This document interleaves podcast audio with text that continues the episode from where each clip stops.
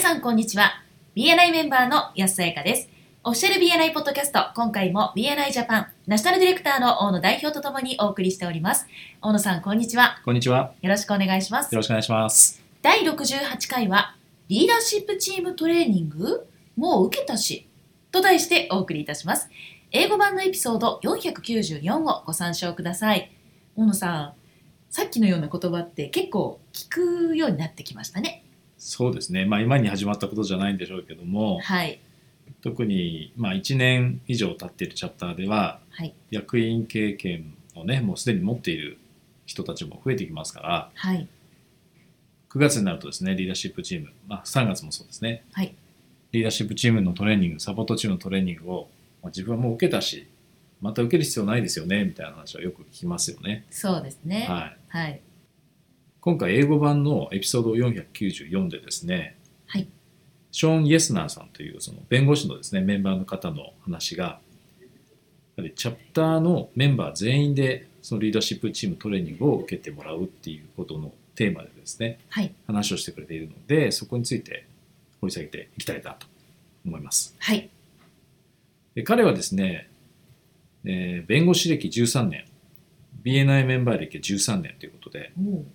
弁護士になった当初から BNI メンバーだったということになりますかね。そうですねはい、でチャプター内ではいろいろな、まあ、リーダーシップチームのポジションを歴任されてはいで前綱博士が驚いたことにはまあ彼がですねそのバイスプレゼントをはいやるのが大好きだという話、もでショーンさんの目標っていうのは先ほども言った通りチャプターのですねメンバー全員100%の人たちにリーダーシップチームトレーニングを受けてもらうことというふうに話されています。うはいいや実はですね前綱博士も言ってましたけれどもはい私も最初に日本でそのリーダーシップチームトレーニングをやり始めた頃はですねはいそれを全員が受けるようになるとは考えてなかったんですよねあだからここ数年やっぱりモジュール1と言われるサポートチームのトレーニングだけじゃなくてあはいモジュール2と言われるリーダーシップチームトレーニングもまあ全員で受けるチャプターがどんどん増えてきましたよねそうですねそうすることで、まあ、ボートをまあ全員が同じ方向に漕ぐことができるというのが理由だと思うんですけれどもはいこれがやっぱり BNI の組織としての強みにもなってますよねそうですねはいはいショーンさんも言ってるようにですねチャプターというのはみんなで同じ方向にボートを漕いでいるようなものではい同じことつまりリファーラルを交わすことっていうのを通じてお互いのビジネスを発展させることをやってますのではい同じことなんですよね。うんで彼が言うにはですねメンバーに3つの目標を心に持って受講するように伝えているそうです。ではいそれをご紹介しますと、はいまず1つ目がですねその吹き受けるポジションに求められる役割を学ぶということで役割のない人もいるじゃないですかはい役割のない人も自分の仲間のメンバーがどんな役割をですねえー引き受けてくれているのかということを理解することも大切ということそして自分がですね次の期自分が次の期にやるかもしれない役割を学ぶということも大切だというふうに言ってますねはいそれと2つ目がリージョンの全チャプターからメンバーが参加するっていうトレーニングですから、はいまあ、東京なんかの場合は、ね、リージョンを超えてですねたくさんのいろんなチャプターからメンバーが参加するトレーニングですよねそうですね自分のコンタクトサークルに入るような人たちと会う絶好の機会でもありますよねはいでコラボレーションできそうな人との出会いだとかそしてあなたにとって素晴らしいリファーラル提供者リファーラルソースになるような人との出会いだったりで自分のチャプターメンバーが提供する商品とかサービスを必要としている人との出会いなんかもあるかもしれませんよね。そうですねあとあの自分のチャプターにはカテゴリーがかぶってしまって入れないような知り合いがいた時にですねはいで他のチャプターで入れるところを探している人ってなんかもいるかもしれません。ああ確かにでビジターを紹介してもらったりすることもあるかもしれませんね。はいそれから3つ目がですね、リファーラルを生み出す機会ばかりではなくて、実はこれがこっちの方が実は大きな魅力だってショーンさんは言ってますけども、どうやったらその BNI で学んだことを生かして、もっと自分のビジネスをよくできるか、それを学ぶ機会があるというんですね。はいこれがショーンさんがそのメンバーたちにですね、えー伝えている3つの目標というふうになってます。はいそれからメンバーにとってのメリットだけじゃなくて、今度チャプターにとってのメリットってのもあると思うんですけれども、はいこれもゲストのですね、ショーンさんがシェアしてくれた事例がとても興味深いんですけども、はいあるチャプターで、なぜ全員でリーダーシップチームトレーニングを受けるべきかというプレゼンテーションをした結果ですね、はいチャプター28名中、少し小さめのチャプターですけどね、うん2人を除いた26名が全員受講してくれて、おーで、1年後、その、残念ながら受講しなかったお二人は退会されて、はい26名は全員残っただけでなくてですね、チャプターサイズ、それから、ほぼ2倍に、おーすごい。はい、すごいですね。はい。産休スリップの金額、つまりチャプターで生み出されるビジネスの金額をですね、これは2倍以上にしたのそうです。素晴らしいですね。はいつまり、その全員が積極的にプロセスに関わるっていうことが非常に大切であるということ。それが、まあ、この事例からも言えると思うんですよね。はい。そうですね。前津南博士がシェアしているこのサイコロジートゥデイというですね、心理学専門誌の調査。これも面白いんですけど、はい。従業員がですね、えー事業、ビジネスに積極的に関わっている企業っていうのは、はいそうでない企業よりも46%生産性が高いという結果を紹介してましたよね。はい。で BNI にはやはり同じことが手はめられると思うんですけども、組織により積極的に関わることで、えー生産性が上がるということが言えると思います。はい。それはああして、あれはこうしてくださいっていうような代わりにですね、ホワイを理解してもらう方が、チャプターの運営は楽になりますよって話もしてますね。はい。なぜプレジデントはあんな順序で、あんなことをするのか。なぜこんなものがここに置いてあるのか。うん。まあ、チャプターのメンバー全員が、そういった一つ一つのですね、ホワイを理解して、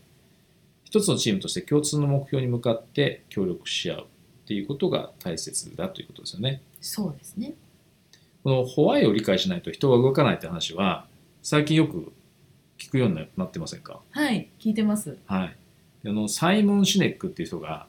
あの書いた本が有名なんですけどもはい。 「ホワイから始めよう」っていう。ああ、はい、はい聞いたことあります。ええで今回その YouTube のですねそのサイモン・シネック自身のその優れたリーダーはどうやって行動を促すかっていう動画がありましたのででこのポッドキャストのですねウェブサイトの方にリンクを貼っておきますけどもぜひ聞いてみてください。はい。で BNI においてもやっぱり私たちがやっている一つ一つのことをですねなぜやるのかこれを理解してもらうことでやはりメンバーの一人一人にですね主体的に動いてもらうことが可能になると思いますやはい。っぱり32年以上にわたってですねえー BNI において何がうまく機能して何がしないのかっていうのを見出してきてるわけですからはい。それぞれのホワイをしっかりと理解してもらうことが大切ですねそうですね。バイスプレジデントの仕事が大好きというショーンさんの話ですけどもはい。これはあの前津博士も言うようにそのチャプターで最も大変な役割だと思うんですいねやー本当にそうですね。皆さんやりましたかややりました。りましたはい。とはいっても大変でしたね。でも彼はですねだからこそ魅力があるうん。と、はい、で例えば目標設定ねそれからあのビジョン設定だったりとかはい。チームマネジメントこれははやいっ。ぱりチャプターのメンバーシップ委員会をマネージする必要がありますもんねそうですね。はい、でバイスプレゼントをやることでその自分の法律事務所の目標をどう設定するかとか成功のための鍵は何かとか何を達成してどんな数字をどのようにトラッキングすべきかみたいなのをですね知ることができたっていうふうにおっしゃってます。はい。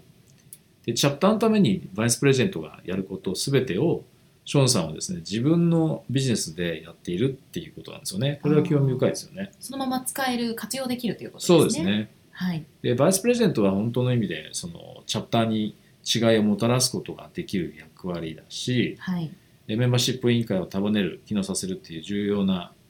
役ですよねそうなんですよね。 BNI の7つのコアバリューの、まあ、基本的価値観の一つにですねアカウンタビリティっていうのがあるじゃないですかはい。これはあの以前ポッドキャストでもね取り上げさせてもらいましたよね、そうですね。でそこがやっぱりバイスプレゼントのその重要性っていうのがやっぱり生きるところだと思うんですけども、はい。メンバーシップ委員会がチャプターの命運を左右するってよく言いますよね。はい。では、受講っていうのがは義い。務にはなってないけれども、あえてリーダーシップチームトレーニングを受講するメリットは何ですかという質問に対して、はい。えーショーンさんが答えてくれてますけれども、はい。例えばあのビジターオリエンテーション、担当するビジターホストが経験できることを考えてみると、はい。例えばビジターオリエンテーションに参加されるビジターの方たちがよくこう口にするのははいやっぱりメンバーになれないあるいはならないいろんなこう言い訳というか理由を並べ立てますよねそうですね、いわゆるオブジェクションということなんですけどもそれに対する対う応、んオブジェクションハンドリングをしていかなきゃいけないんですよねはいでそれからまあメンバーシップの申し込み書の記入のサポートをしなくちゃいけないし、はいまあ、それはやっぱり営業のプロセスで大事な部分なんですけどもそうした営業経験というものをまあ半年で25回ぐらい経験するわけですよね。はいそれがあの自分の事務所においても例えばその顧問契約の契約書にですねえーサインしてもらう時などに非常に役に立っているとうんいうふうにおっしゃってますね。なるほどはい、はいで参考までにですねこのショーンさんが実際にこのプレゼンテーションチャプター内のプレゼンテーションで使っているそのプレゼンテーションのですね資料をポッドキャストのホームページの方にアップしておきますのでぜひ参考にしていただきたいと思いますこれをショーンさんは所属されているチャプターのですね初期兼会計の方にはいそのメインプレゼンテーションの時間を使ってですね、チャプターのために、まあ、いわゆるちょっとエデュケーションのためのですね、プレゼンテーションをしてもらったんだそうです。うんなるほどはい。はいそれではそろそろ終わりに近づいてまいりましたがい大野さんからメンバーの皆さんへメッセージはありますかそうですね、ちょうどもうそろそろチャプターにおいてですね、役員の人たちの顔ぶれが決まってくると思うんですね。はい実際に受けていただくのは9月ですけれども、もう8月中には、その受講する日程を抑えてですね、はい行っていただかなきゃいけない時期ですしより多くのメンバーの人がチャプターというそのボートをですね同じ方向に向かって漕いでもらうためにもこうしたですねえープレゼンテーションを通じてその意義をですねなぜリーダーシップチームやサポートチームのトレーニングを受講するべきかということをこのホワイをですねしっかりと理解してもらうっていうことをやってみていただければというふうに思います。はいありがとうございましたありがとうございました。今回も BNI ジャパンナショナルディレクターの大野代表と私 BNI メンバーの安さやかでお送りいたしました。次回もオフィシャル BNI ポッドキャストでお会いしましょう。See you next week!